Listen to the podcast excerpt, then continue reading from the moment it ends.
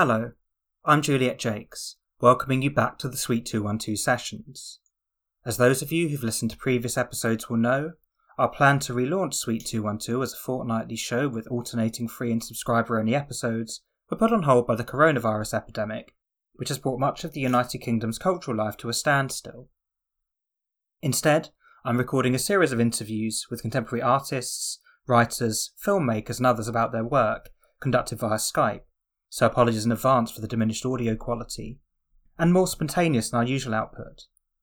The idea is to give a snapshot of the arts in the United Kingdom and beyond in the 21st century through individual conversations with people about their work, seeing which political concerns engage them, and how the socio-economic conditions of the time have affected their practices.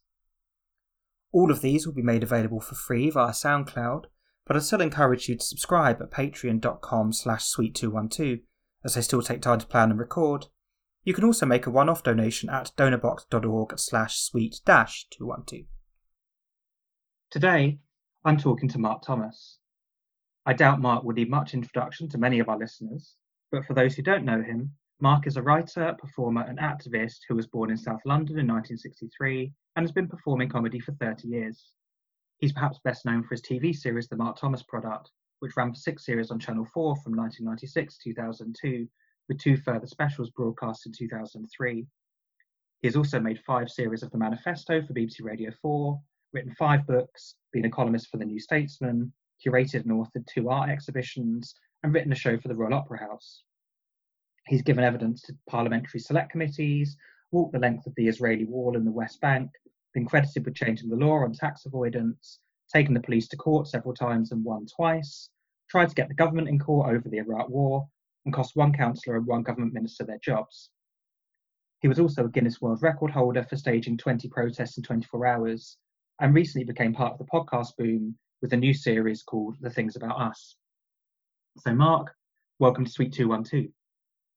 Hello, that was a lovely introduction. Well, it's a pleasure to have you on the show. I've been following your work for years. A friend of mine at school introduced me to the Mark Thomas comedy product in 1996, I think, during the first series. And I watched every episode of the show quite religiously, in fact, and it was a big part of my political awakening through pop culture. So we're going to come back and talk about the Mark Thomas product in a bit. Just one thing I wanted to ask, having put your bio together this morning, your website says you've won 5 awards for performing, 3 for human rights work, and 1 you invented for yourself. What was that?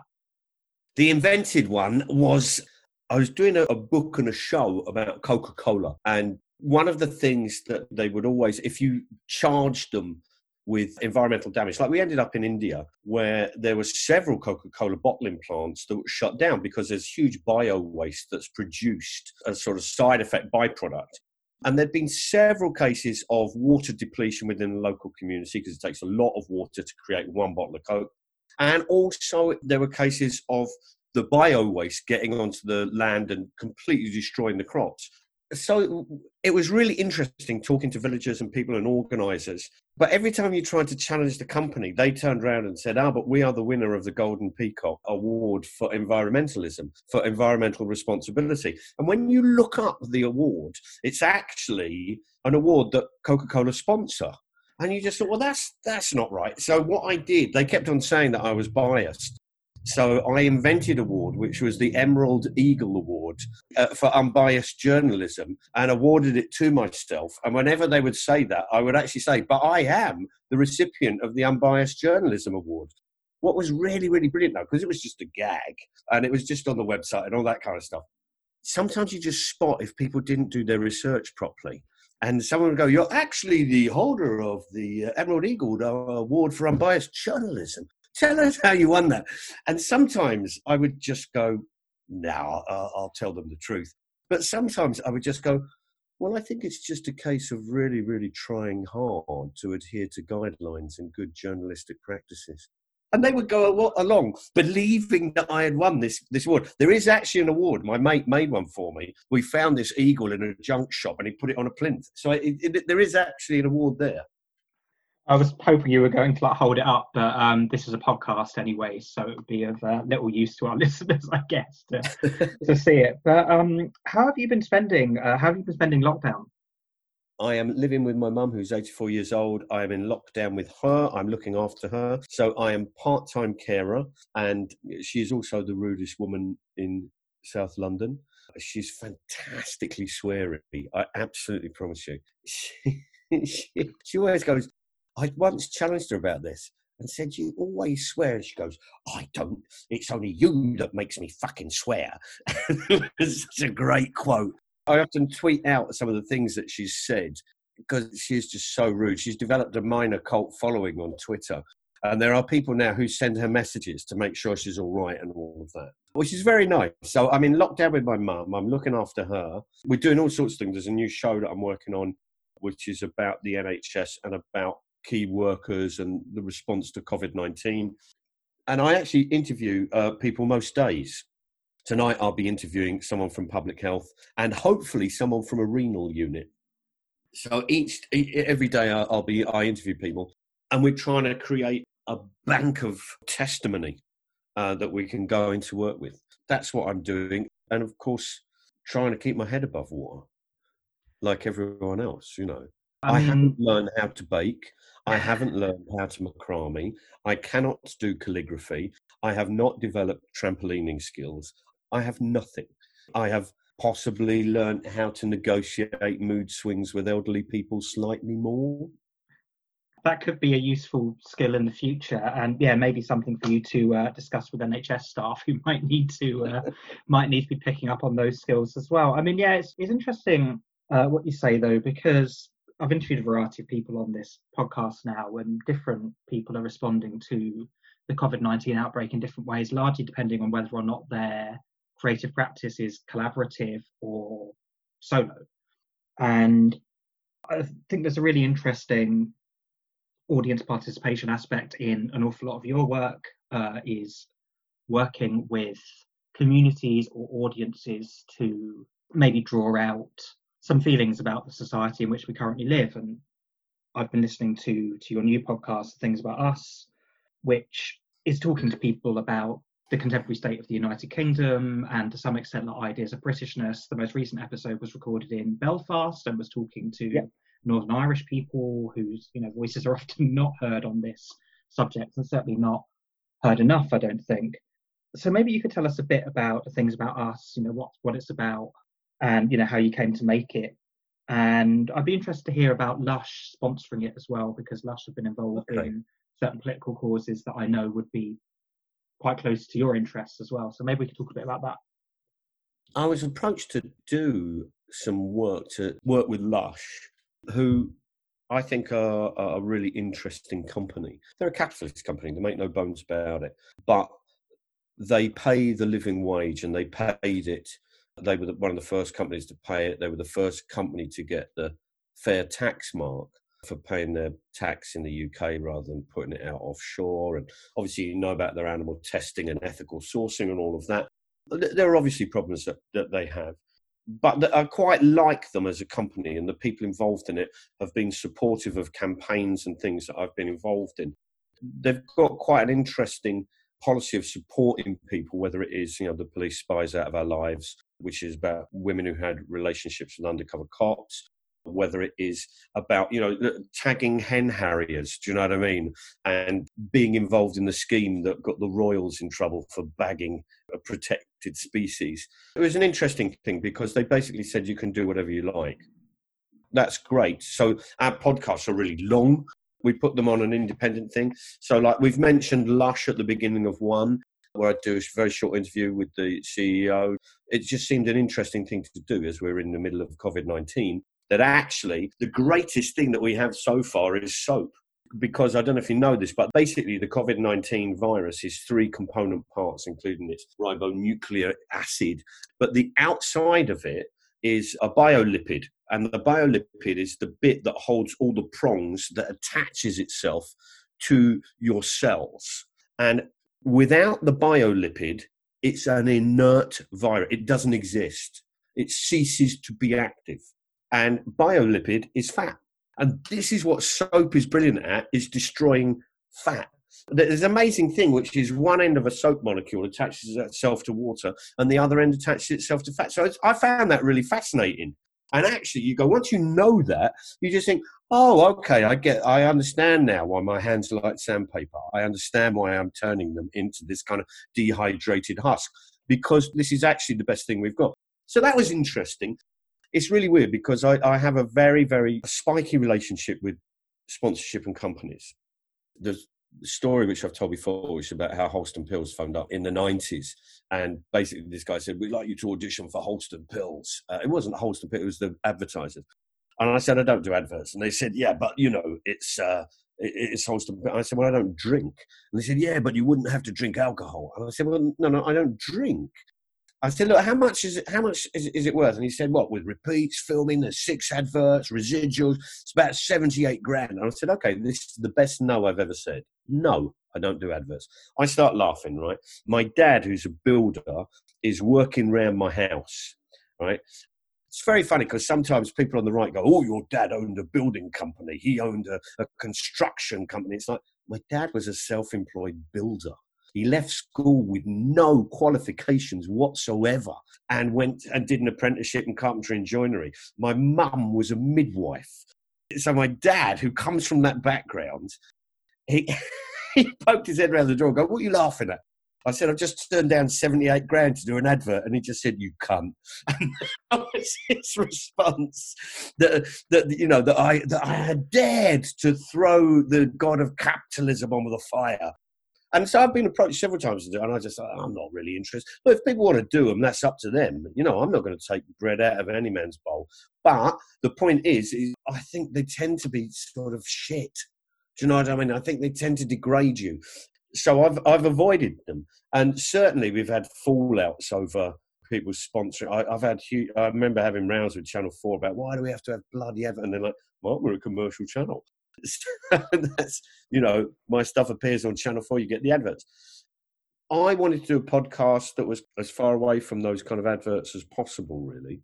And so we've chosen a platform where you don't get the adverts, but you do get me talking with the Lush CEO for 3 or 4 minutes at the beginning of one of them.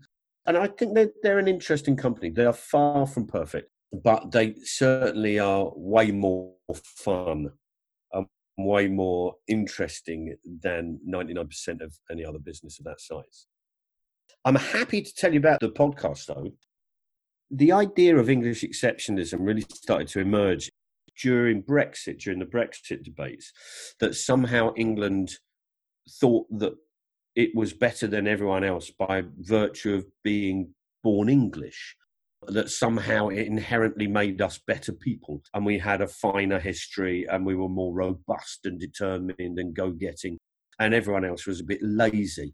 So that's fine if you go along with an uninquiring sense of identity. It always strikes me as sort of fairly nuts when you ask an audience how old you think we are as a country, and people come back with, 5,000, 2,000, you know, and then someone will go, 17, whatever. And you go, no, that's the Act of the Union, which is, I think it's 1707. And so we'd go, no, it's not that. It's actually Northern Ireland, the United Kingdom is England, Scotland, Wales, and Northern Ireland.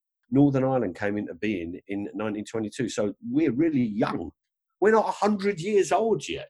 But there is a sense of Englishness that goes, because we are the driving nation within this. We conquered the Welsh.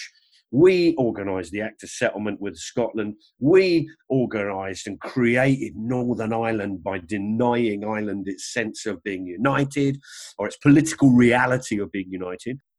And there's this incredible irony that we have got this situation where swashbuckling swagger and pseudo-history has got us to this position whereby we think we're better than everyone else and have basically voted on that basis on all sorts of decisions. And here we are in the middle of it. And if you look at that English exceptionalism, our history is richer, it's far more complicated, and it is a lot less swaggering than people would have us believe. So for me, you know, when you look at our relationship with the north of Ireland, I feel sorry for some of the DUP. They're sitting there just, we've been betrayed. They've got a history of betrayal. You know, England betrays them at every bloody turn and still they cling on. It's like an abusive relationship. And actually you just think, when are you going to actually turn around and go, we need to sort this out? What's fascinating for me, I've been going over to Belfast for years and years and years. I adore it. The first gigs we did were in a pub called the Paramore on the Ormar Road, which is a nationalist pub, and it got quite lively that night. And it was an amazing experience, as you know, going over in the 1980s when it was full on, and there were parts that were really full on. And you just, like, I remember once we did a recording for Radio 4 or Radio 1 in Belfast, and there's a group of us comics who'd gone out there, and we were staying at the Europa Hotel, and everyone was going, "Oh, it's the most bombed hotel in Europe, blah, blah, blah, blah, blah." And we arrived there, and there's glass all over the road, and you just go, okay. So there was a very much a sense of it being lively and interesting and full of debate, and performing in Derry down on the Bogside, or performing in Coleraine, you know, performing cross-community. Well, people call it cross-community, but actually it's community. I love it. I find it exciting. I find it thrilling. I find the political situation is wonderfully complex. People have this idea that it's just like nationalists or just Republicans and unionists, loyalists, and that's it. And sometimes it can be like that. But when we were visiting, right, did you know that the Irish language, which was banned, was kept alive by Presbyterian Church? So the Protestant Church kept the Irish language going because they wanted to convert the heathen Catholics, obviously, right? But they kept it going. Now, if you go down to the Shankill Road in Belfast, which runs parallel to the Falls Road, and you look at these two communities, something like 80% of the fatalities during the Troubles came from three streets. Three streets. That's incredible.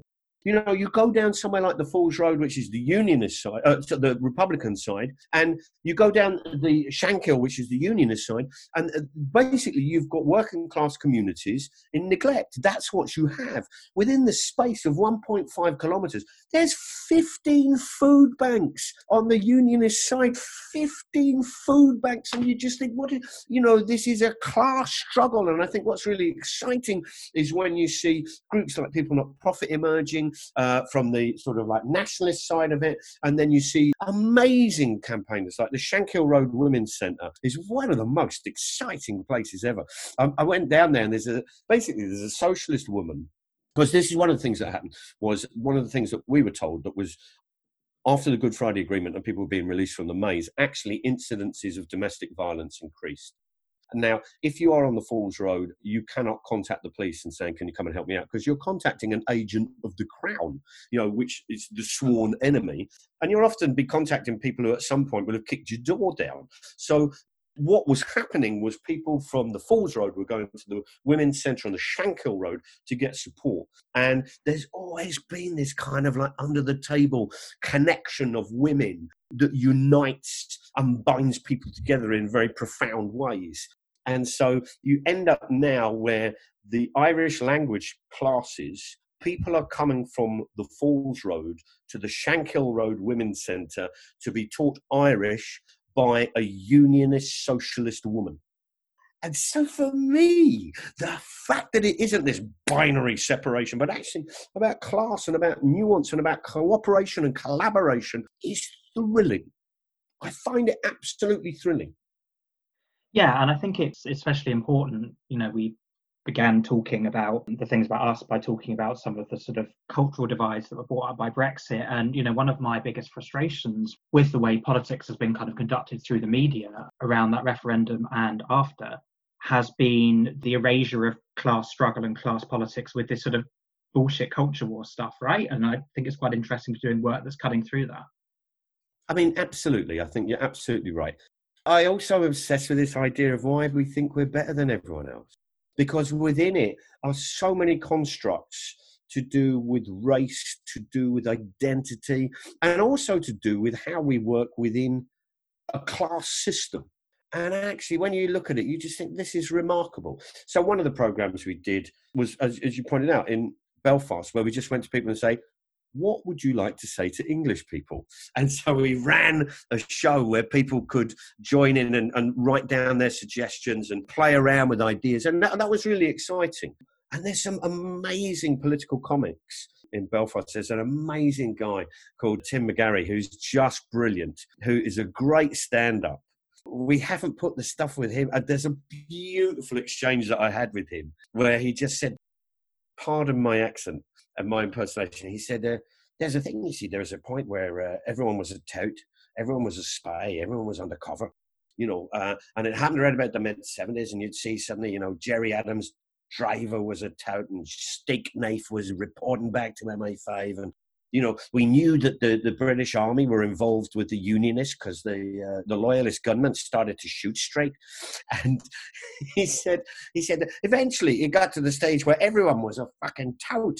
Everyone was just, you know, working for MI5 or for the... In the end, it had nothing to do with us. It was just British agents shooting at British agents, trying to get other British agents into trouble. And we were just standing there on the sidelines. And he's a really funny guy. He's a great guy. So he was there as well. He also is one of the patrons and I think is one of the president of the Humanist Society, which is quite a thing to be in Belfast. But also for me, there's a really exciting thing working with people like, I've got a history of working with people like Eamon McCann, or when we did the gigs over on the Bogside, or working with Dawn Purvis, who used to run, she used to be the deputy leader and then became leader of the Progressive Unionist Party. The PUP, they're a really interesting, really, really fascinating group that basically in the Maze prison made that journey and said, this is about class. And I met and spoke with David Ervine, who's just a great, and this isn't David Ervine, this is David Ervine. And I met him and he was just, I'll tell you the story. I went over to Belfast, I was doing a gig and the guy picked me up from the airport. We're driving along, he said, who's impressed you politically, Mark? And I said, I like that David Ervine fella, he's an interesting. He said, would you like to meet him? I said, yeah, that'll be a laugh. So anyway, we get to the gig, I'm on stage doing the sound and the lights, just going to do sound check and all of that. Guy comes charging in, holding a mobile phone in there, going, Mark, it's David Ervine on the phone for you. And I pick up this mobile phone. I go, hello? And this voice on the other end just goes, you've just bounced into my life. What exactly is it you want? And I turned into the most English thing ever and just went, I wonder if you'd like to meet for a cup of tea. So we met for a cup of tea in this hotel a couple of days later. And I always have this thing of sort of like putting my foot in my mouth. So I thought, don't muck it up, Mark. Walk into the hotel. David, he's in the bar. David Ervine stands up. I walked towards him. He said, Mark Thomas, I recognize you from the poster. I said, David Ervine, you're smaller than you look in the mural. Which is just like completely the wrong thing to say. But a remarkable chap who suddenly starts talking about the importance of education, the fact that actually in the Loyalist community, education wasn't valued, the fact that actually, you know, in the Maze prison, he noticed that Republicans were getting degrees and doctorates and all of this, and the Loyalists were in the gym. So for him, there was this massive educational divide, and it came along with a culture war. So for him, it was actually about class. He had this wonderful thing where he said, we're going to set up a human rights centre in the Unionist community. And he said, because the thing is, once people know they've got rights, they might realise other people have got them as well. And he was just a fantastic fella. I really liked the fact he would describe himself as a socialist and a unionist. And for me, being brought up on the left, traditionally, I would go with the nationalist ideology. Not necessarily Republican, but it would be a nationalist ideology there. David Ervine just completely turned my head round to look at it from class and class perspective and to do it practically. And you just think, well, it's amazing. I've just had my mind completely changed by a bloke who at one point in his life was chained to the bumper of a car at a checkpoint with a bomb in it. I might have rambled a little bit there. No, it's wonderful. I mean, it's I was just thinking it's really interesting to see how many tangents come out of everything you do, right? I mean, we just started by saying, tell me about the podcast, and we've come back to, you know, lots of different aspects of the political situation in Northern Ireland. So there's lots of places we could go and we could talk about. And, you know, as I said at the top of the programme, you've been doing comedy and activism for 30 years or so. So there's many, many things we could talk about. But I think I want to, if it's okay, I'd like to move the conversation back to an extensive focus on the show you did for Channel 4. Regular listeners to this show will know that I am very interested in the works of and was personally acquainted with Mark Fisher, the, you know, cultural theorist and writer and blogger who died a few years ago, but wrote very interestingly about the need for people to work within mainstream institutions. He really felt that people should try and work within the Labour Party and the BBC and places like The Guardian, Channel 4. He was very interested in the limits and possibilities of working within big cultural institutions with a large reach. And this was something I used to think about a lot, even as a teenager, watching your show on Channel 4. I mean, I think I was 14 in 1996 when the show started, was when I first saw it. And I watched it all the way through to 2002 when it stopped. And there were a couple of special episodes after that, but the regular series stopped round about the beginning of the War on Terror, I think. So I'd like to talk to you about the show on Channel 4 and what you were able to do with that format, because it was quite an interesting format. You know, Noam Chomsky in Manufacturing Consent talks about how mainstream political narratives get set up by being repeated over and over again. You know, in newspapers, on television programs, they get kind of imbibed into narratives given on news programs without you even really noticing it. And it needs an awful lot of time and space to unpick a lot of those narratives, which is why I think a lot of comedians who are trying to challenge those narratives and do politically charged work don't get on very well with those kind of panel shows, you know, so Mock the Week, Have I Got News for You, things like that, because they don't really, you know, those pre-designed formats don't give you so much space. But what you had with the Mark Thomas product was... Can I interrupt you just for half a sec? Sorry there. It's really interesting. When I started as a comic, one of the things that struck me was that people didn't write new material as often as they should. And I mentioned quite early on that we should set up a new material night where people would pay a few quid to get in, and any money we got would go for a new sound system and a coach trip for all comics that we could get on the coach to Margate, which is what we did. We had a works outing. And from there, I started to become obsessed with topical stuff and writing all the time. And I set up, alongside Kevin Day, The Cutting Edge, which is still going at the Comedy Store. And when we set it up, we originally wanted this show that was interactive. We wanted a show where comics would go and write gags in the interval. We wanted a show where you could muck about and where you could have all this new stuff in there. And one of the things that we learned very quickly, that I learned very quickly, was actually when you say to people, what stories would you like us to cover? You basically cede ground to the newspapers. You basically say to them, what stories have you heard about most and are in your consciousness? It's really interesting. When you do topical gags, there's a point where it works really, really well, and then it starts to work less well, then it goes down as it moves from someone's consciousness into something else, and something else replaces it.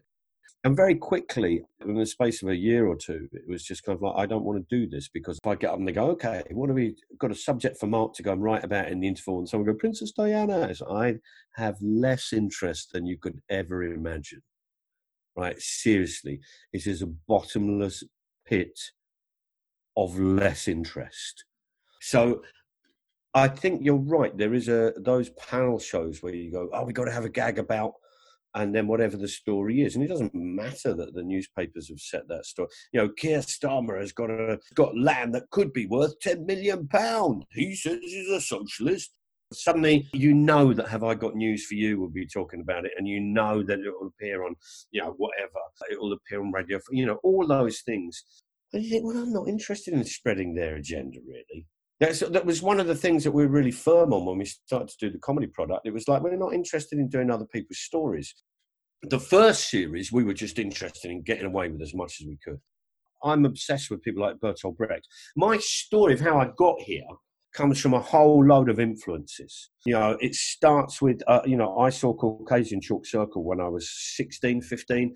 Which a Bertolt Brecht play, and I was amazed. I was utterly amazed that my mind had been changed in a theatre. I walked in thinking one thing. By the end of the play, I thought something else. That has always gripped me, that actually it's got a transformative power, because it's got a power of empathy to show you something you didn't think you knew about or were interested in, and that's really fascinating. I loved punk. I loved bands like The Clash, but I love bands like Crass. And if you bought a Crass album and you unpacked it, it was just this argument. You were buying an argument on vinyl. And I found that thrilling. I found all those bits really exciting. Dave Allen, who was the most subversive comic going. You know, Dave Allen, I learned about apartheid through watching the Dave Allen sketch. That's how I learned about it. Dave Allen, who would appear, and he had his finger. He'd lost a bit of his finger. And he would sit flicking imaginary cigarette ash off his trousers on a stool in front of the camera. He did this gag in front of London Weekend Television where they were recording it in London. And he walks on stage and goes, I tell Irish jokes and I get into a lot of trouble for it, but I'll tell Irish jokes if I want to. I'll tell Irish jokes. Nobody tells me what I can and can't talk about. I'll tell Irish jokes. Hey, you've got to be able to laugh at yourself, don't you agree? Yay! I'll tell Irish jokes. Yay! Two Paris leave Dublin to work in London. The IQ of Dublin halves overnight. Big laugh. Whoa, you've got to be able to laugh at yourself. Yay! They arrive in London and the IQ doubles. Silence. And he turns to the audience and just goes, now, I thought we'd agreed that you've got to be able to laugh at yourself. And it was just catching someone's bigotry square on the jaw. It was the most magnificent thing. So for me, when you get people like, you know, Bertolt Brecht, who was writing he wrote all sorts of stuff. He wrote with communist theatre groups. He wrote for youth leagues. You know, he writes these amazing dramas that show personal choices within political situations. So it's a real Marxist sort of like piece of drama that you're looking at the forces of a society. You're looking at the forces of capital, but you're also looking at individual choices within it, which is brilliant. So when you see that and you see alongside the sort of like the more, I suppose people like, I was fascinated with the Fluxus art movement and situationalism, but Fluxus art movement was so wonderful for me. You know, you had these people who were just like, it was about art had to mean something. It had to change something. It had to involve people. It had to be radical. You know, I loved people like Boys, you know, his sort of artworks, which were just really fantastic and challenging. And some of them you thought, well, that's a bit ropey. And then others, this man is light years ahead of the game.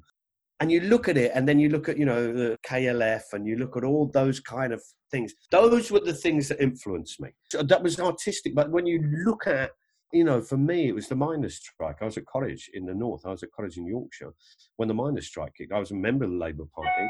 And as a member of the Labour Party in the north during the miners' strike, we used to do collections and all that kind of stuff. That experience of seeing people that you live next door to being arrested and put on fitted up charges, of people that you meet in a club, you know, like the Labour Club literally was a red shed. And it was a drinker. That's where everyone went.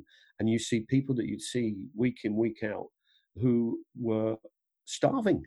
For me, that was the experience. Once you see that, a door opens and it never, ever shuts. And so when you put all of those things together and we come to work on the comedy product, it was kind of like, what can we get away with? What can we do? One of the first things I remember we did was it was coming up to an election and the Tories were going to lose it and they desperately wanted to get publicity. And so we invited all these Tory MPs and said, would you like to come and appear on a youth programme? They said, oh, yeah, yeah. We had so many Tory MPs. We didn't have enough. We didn't have time to get them all on. And I dressed up as a bear. So I was dressed as this big bear. We had Dom Jolly working on our team. You might have guessed by this point. I was dressed as a bear sitting on the sofa. And they bring these MPs in, and I'd ask them questions like, "Do you like honey?" And they go, "Oh yes, I love honey. I love honey. I love especially British honey." They go, "Do you like Winnie the Pooh?" "Yes, I love Winnie the Pooh. I do." Now you said that you are pro-hanging but anti-abortion. What age do you think we should kill people? And the teddy bear has just asked this politician this question. I remember this guy, David Amos, sitting there, and he just sat there just with this silence, and they just went, 18? And it was just this wonderful moment. We just thought, I don't think anyone's seen politicians in this scenario before. We did all sorts of stuff in the first programme, just to muck about, to create chaos. You know, we went into a McDonald's drive-in. So we did an interview with all the press and PR people who talk about the fun and the wonderfulness of a McDonald's drive-in. And then we just sent a series of vehicles through the drive-in. So we had a tank. We had a punk band on the back of a low loader. We had a clown car that fell apart. And the clowns were great because they're really good performers. They instinctively improvise and know how to draw a crowd. So the manager shouted, "You've got to leave the property." And one of them would drop their trousers. Goes, "Oh, my trousers have fallen over." And, you know, and then we had a herd of cows that we came in with, this herd of cows going, "Fries, we just want the fries." And actually it was kind of like, it was like misbehaving, but with a purpose. And we did all sorts of stuff. But we started with this idea of just mischief, creative mischief, and doing things we weren't supposed to. So like we took the money that we would need to make the last show after we had paid everyone and put it on a horse. And we said, if we win, we'll get a Gainsborough painting, we'll do this, that and the other. And if we lose, we'll film the show from a mate's living room, which is what we did. We lost spectacularly and filmed the last show on. And really, it was just about having a sense of devilment and sticking your fingers up at the establishment and just going, do you know, this is just telly. It doesn't fucking matter. Let's put the money on a horse. If they never give us another series, we've had a laugh. Was that how you pitched it to Channel 4 originally then, as something that was more playing cranks and creating these situations at the expense of deserving targets? What happened was, it was a bit more complex because there was no pitching. I'd done some stuff for Channel 4. You know, I was doing some bits and bobs, you know, presenting Viva Cabaret. And it's really, I love the fact that I was one of the MCs for Viva Cabaret alongside Lee Evans and Lily Savage. Don't know what happened to them, but anyway, I was the third. I was the third compere, and we had a great. I mean, I loved it, but the relationship wasn't one of kind of like, right, you come in and pitch. I worked with them on bits and bobs, and then we did some other stuff, and then they asked me to do a bit more. And then they said, well, do you want to do a pilot? And we discussed making a pilot and how it would work. And it came very organically, actually. I would hesitate to defend Channel 4 these days. I really would. I think the thing that has incredible credibility is their news. I think they're absolutely really light years ahead of any other news channel, running easily alongside Newsnight and possibly ahead of on occasion. What was fascinating back then was that the guy who was a commissioning editor called Seamus Cassidy, and, you know, he commissioned Father Ted, he commissioned Brass Eye, you know, he did all this stuff. And actually there's a story of him, there's a story of him going into a meeting at Channel 4, and the head of Channel 4, Michael Grade, said, right, here's Seamus, he's going to get rid of this bloody awful Father Ted. And Seamus Cassidy turned around and said, actually, I'm not going to do that, because the next series is going to prove how wrong you are in your judgment about it. And there was something brilliant about having a commissioning editor who did that. Let's move over the obvious questions about Glinner and all of that. But the actual programme itself was very adventurous and very bold. And I think there was a sense of mischief. I like to think that we snuck in a window of opportunity between the IRA and Al-Qaeda. That's the window of opportunity we snuck through. And Channel 4 was in its infancy. Well, it's actually Channel 4 was in its kind of adolescence. It was discovering who it was and therefore taking lots of risks.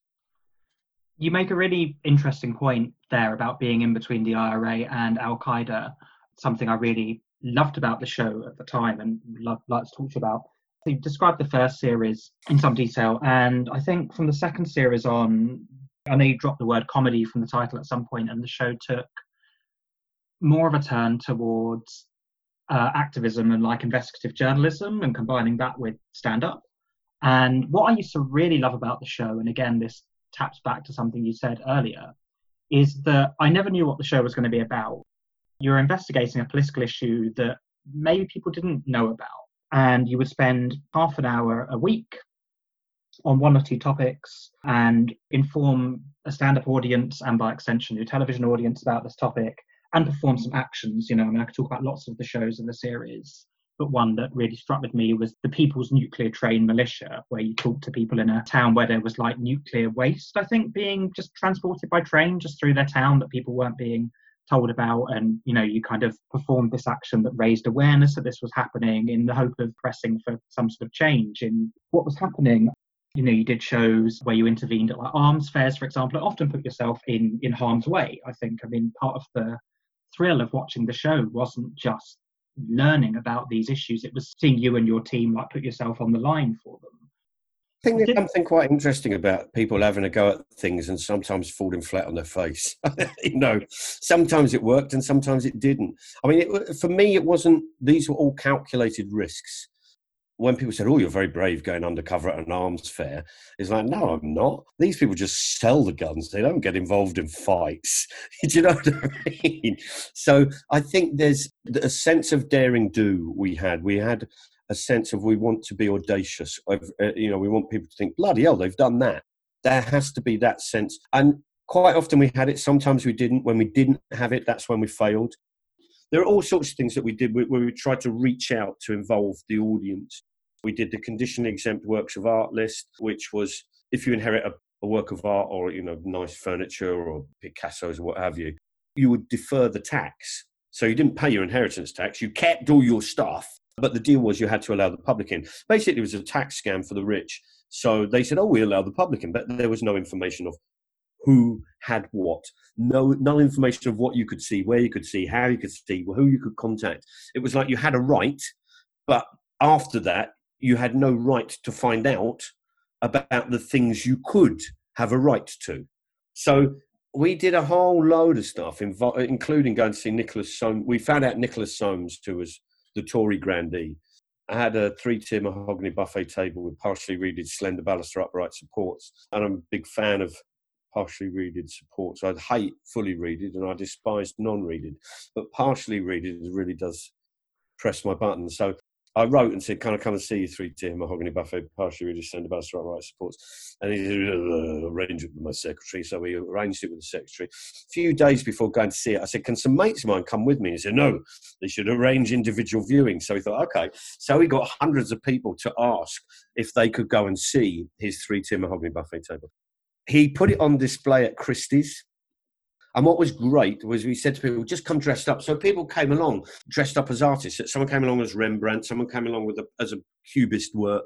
My mate Paul came along as Robert Mapplethorpe in a pair of chaps. And they had said to us, you're not allowed to film. You're not allowed to film or take photographs of the mahogany buffet because they were terrified it would get onto the, you know, they thought if we can limit what they're allowed to show, then we'll dampen it down. We took into that room courtroom artists, cartoonists, clay modellers, pipe cleaning modellers. We had an etcher-sketcher. Any way that we could recreate the three-tier mahogany buffet without a photograph, we took them in. What happened was Soames took his works off the list. And what it was, several years later, I was talking to an MP. I was going to meet an MP about a meeting about landmines and about campaigning. And I saw Nicholas Soames having a cup of tea in the atrium. And I just couldn't resist it. I just started walking towards him. And I walked up there and said, Nicholas Soames, Mark Thomas, Channel 4. I said, do you remember the three-tier mahogany buffet table? Partially reading the answer upright. Yeah. I said, you withdraw it from viewing. Did you pay the tax? He said, yes. And that was it. It was just like, great.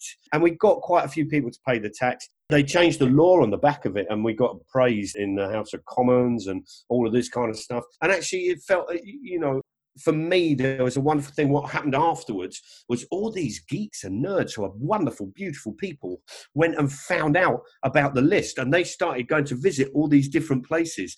And so all this information spread out and it was kind of like this mad little club we had going. And I loved the fact that people either adhered with it and you let us see the art or you paid your tax because it didn't matter to us one way or the other. You know, if we can't see it, we can't see it. So you pay your tax or you let us in. So there was a sense of achievement with that. I mean, and I think the other thing about this was there's also a sense of busking. We did a show about Nestlé and about incorrect labelling of baby milk powders that was dangerous in developing countries. And we did the show. Anyway, we were in the sort of production and we got a phone call. Someone said, the CEO of Nestlé is going to be speaking in Oxford, in one of the Oxford unions tonight. And we were like, bloody hell, we need to get in there. The producer was great because he turned around and said, right, get in a car, drive up there, take a camera. So me and my mate, Jack, jumped in, who worked on the show, jumped in his car. We had a mic and we had the smallest camera we could get. And we got there and we didn't know. We drove up to Oxford. We didn't know where this was taking place. And about 5 minutes outside Oxford, somebody phoned up and said, this is the address. So we got given the address. So we now knew which college it was in. We arrive at the college. There's massive great doors. You know those sort of Oxford gates. So you have the pillars and then you have the big doors and there's a little door on the insert of it. And this little door insert opens as we're standing outside. And a bloke's about to walk out and he looks at us and just goes, Mark Thomas, I know why you're here. Come with me. And he led us into the inner courtyard of this college. We walked through the courtyard. We go down some stairs and there's an underpass which leads up to another part of the building. And when we got there, this other person just went, ah, great, I'm glad you're here. You're coming in as my guest. All these people from Nestlé, so they went, no, no, no, you can't come in. And they said, no, no, these are our guests. You agreed we could have guests. You said that we could have open debate and discussion. And eventually they said, all right, you can come in, but you have to take your coat off. You have to take your bags. You have to leave all your bags. You have to leave your phone. You have to leave all this stuff. And then they put you through metal detector. And I have a way of getting stuff through metal detectors. And so we got this camera in, and suddenly we're sitting in a room with the chief executive of one of the biggest food companies in the world, who we've been chasing for bloody ages. And he says, are there any questions? And at that point, my mate Jack suddenly whips out a camera. He starts filming. I start asking with the questions. All these bouncers come over and I shout, do we have your permission to film? Would it be all right to record your response? And there's a moment where he weighs up the opportunities and goes, no, that's fine. And so this whole thing happened, and we confronted him, and they changed some of their labelling. They didn't go far enough, but they changed a bit. We had confronted them about it. We were getting faxes from Switzerland, from head office, saying, we're trying to do this, we're trying to do that. And I think there's something really interesting when you get to that stage. There was something interesting that we'd done programs on telly. People knew who I was. I was quite recognizable. And when we arrived, it was just like everyone joined in. Wittingly or unwittingly, they opened doors, they led us down to places. And through, it was just a series of coincidences that meant we end up pointing a camera at the chief executive of Nestlé. And I loved that. Yeah, I mean, I still boycott Nestlé now as a result of watching that programme. So yeah, I haven't bought a Nestlé chocolate bar in 20 years or whatever it is. And yeah, I mean, you know, I learned an awful lot from the show, and that was certainly something that really interested me, was the kind of openness of that period in the late 90s where there wasn't really an overarching political narrative and there were lots of smaller things that you could shine a light on. And of course, that changes in September 2001. And obviously, I don't think your work became solely oriented around the war on terror by any means, but it did completely change the context in which you were working, I think. Without a doubt, it changed the context. I remember going to an arms fair. I managed to get into an arms fair, and I was put on Problem PR Watch. And so we had some people who dealt with firefighting in PR. I remember walking in and he said, but don't you think the rules of the game have changed? And it was kind of like, mate, you're selling weapons to Saudi Arabia, who are funding Wahhabism. What are you talking about, the rules of the game? Your rules haven't fucking changed. If the rules of the games have changed, then shut your bloody arms fair down. It certainly became harder to do, but it became really interesting as well. It's always interesting. You know, what happens is interesting. Life is interesting. But it presented new challenges of how I worked. There were bits where Channel 4 stopped allowing us to do things.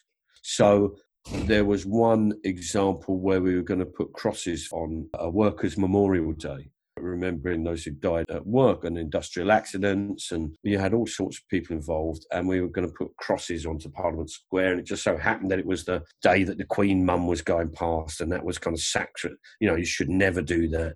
So we couldn't do that. We did one program where we wanted to show how the effects of sanctions on Iraq were absurd. So everything had to be sold through the UN and then had to be bought through the UN. And I tried to get a teddy bear illegally into Iraq, and Channel 4 banned me from taking it. They said, you're breaking the law. I was going, you know, that's the whole point. We're breaking the law to show how stupid the law is. And eventually a Welsh MP took the teddy bear in. When you start encountering those things, it just kind of like grinds you down. And actually what you have to do is say, at what point do I focus on just keeping on telly regardless? Or at what point do I walk away and go, I'd rather keep doing my own stuff, thank you. And so it became very much about not turning into something that was just greedy to stay on telly, not being a creature that just craved television's attention for the sake of it, but went on there with a specific purpose and intent. And if we weren't allowed to do it, that was fine. I'd walk away from it, which is what ended up happening. When I look back on it all, bizarrely, I was talking to the producer of the show, who the pair of us are like a double-headed monster during the making of all the series we did. And he did say to me, he said, you know, I hadn't spoken to him for a while. And he said, you know, half my anecdotes are about that show. Half the things, the stories I tell about life are about that show. But he's an interesting guy. Jeff, he grew up in the Lake District. He said he always remembers when he was about 12, he got hold of a copy of the Anarchist Cookbook and was looking at how to make bombs from fertilizer and sugar. And you just think, when a 12-year-old is in Cumbria is trying to make a bomb out of fertilizer and sugar. And he told me once his parents had gone out and he tried to make a fertilizer and sugar bomb in the garden, and it just kind of smoldered. Nothing went off, you know, but just the smoke was just pouring out of the garden. He said literally the local vicar came around and said, "Hi, parents," in as he was trying to put this thing out with a spade, bashing a bomb in the lawn with the spade while someone said, "Hi, parents," and it's the vicar. I've just popped round. And actually, anyone who does that is probably the right person to produce the show. Yeah, I had a copy of the Anarchist Cookbook as well. Just passed around on a pair of Commodore Amiga discs when I was about 14, round about the same time I was discovering your show. But, you know, Channel 4 and the British comedy and television landscapes, I think, are very, very different places now. And, you know, I personally, you know, I don't like being the person who says that things aren't what they were, but things are very different. Also, lots of good things. You know, there are lots of good things. Man Like Mobeen is brilliant. It's a really, really exciting sitcom. It's challenging. It actually puts voices that you wouldn't normally hear. These are working class black voices making programs. And that's really thrilling. I love seeing that. For me, there's something wonderful about that work and how it has its own subversion within it, and that's great. There's lots of stuff. It's just that it's easy to... Look, when alternative comedy, as it was, started, television very quickly saw here was a group of highly motivated people who were going to work cheaply with their own material that was rehearsed and ready because they wanted the exposure. And as theatres shut down, there was this area that was flooding with people who wanted to get on telly, and it was cheap. We were cheap. And this was Thatcherism. This is what it was. And suddenly, telly finds that actually you can make really cheap programmers by putting these people who are highly motivated behind a desk. And, you know, that they would do panel shows and all that kind of stuff. For me, I always thought, well, we're getting into something rebellious, something exciting, something that feels like it's in the underground, which it did at first. Why would I want a 9-to-5 desk job, which is what a panel show kind of is? There are very good people on, you know, people who do it very talented and very, very clever and very funny. And there's nothing wrong with that. It's just when you see that being the cultural landscape. And there's amazing stuff. I mean, Charlie Brooker's still there, you know, Clunk's there, she's great. You know, there's lots of interesting performers out there. And when you look at the stand-up scene, actually for me, it's fragmented. The stand-up scene is fragmented. So you have people like Joe Shilong and Johnny the Baptist and John Luke Roberts, you know, who are producing really interesting, inventive, fun stuff that is still subversive. You've got my favourite comics at the moment, people like Bridget Christie and Shazia Mirza, who's my favourite. Actually, Shazia is my favourite. So you've got these amazing women of colour who are working. And I just thought, thank God that's happening. It's not all shit. You know, there's still exciting things being done. There's still radical things happening. A lot of the radical things happens outside of television or parallel to it on occasion. But when you look at YouTube, when you look at the fact that independent documentaries, you look at something like Hail Satan, which is a fantastic documentary, which is about civic activism. That's an amazing thing to be shown at cinemas and end up on Netflix. And you just think, actually, there's quite a lot of stuff out there. The trouble is sifting through it to find it, as is always. And now, for me, what I want to do is just make stuff that I'm proud of working on, that I feel is important. You mentioned that I've walked the length of the Israeli wall on the West Bank. A friend of mine who teaches the stand-up course at Middlesex University, which is Dr. Sam Beale, we went over to Jenin in the north of the West Bank, where there's a refugee camp, and they have a theatre in the refugee camp. And we spent years talking to them about coming to run comedy workshops. And in the end, that's what we did. We went to Jenin, we ran comedy workshops in a refugee camp and put on a comedy night, all entirely in Arabic. The shows were in Arabic in the end. And then we brought two of the performers here, and together we created a show about what it was like trying to put on that comedy, that journey. And now we have got, what's brilliant is the guys are still running their own comedy nights, that we're still going over in supportive kind of fashion, but it's now about them taking that idea and running. They're trying to set up a stand-up circuit on the West Bank in Palestine. Now, for me, that's bloody thrilling. That's thrilling. I don't care if it's on telly or not. Yeah, fair enough. You know, I was going to ask you if you could imagine a set of circumstances where you'd work on television again, but I think you've probably answered my question, really. The thing is, I know it sounds slightly silly and it will sound slightly sentimental, but you can only do stuff that makes you happy, that challenges you, that makes you create things and explore things and try new things. And if you're not interested in trying new things, then don't be a creative person. Create things, create new things. And so for me, playing with form, trying to do shows about, one of the shows we did was about undercover policing. One of the shows we did was about walking the wall. One of the shows we did was about, you know, protest, the right to protest. All of these things are ways which people can join in and try and elicit change and try and find out what it is, to hear voices which are denied access. And I think that's really, really exciting. I go back to the original thing of seeing Caucasian Chalk Circle and thinking, this changed my mind.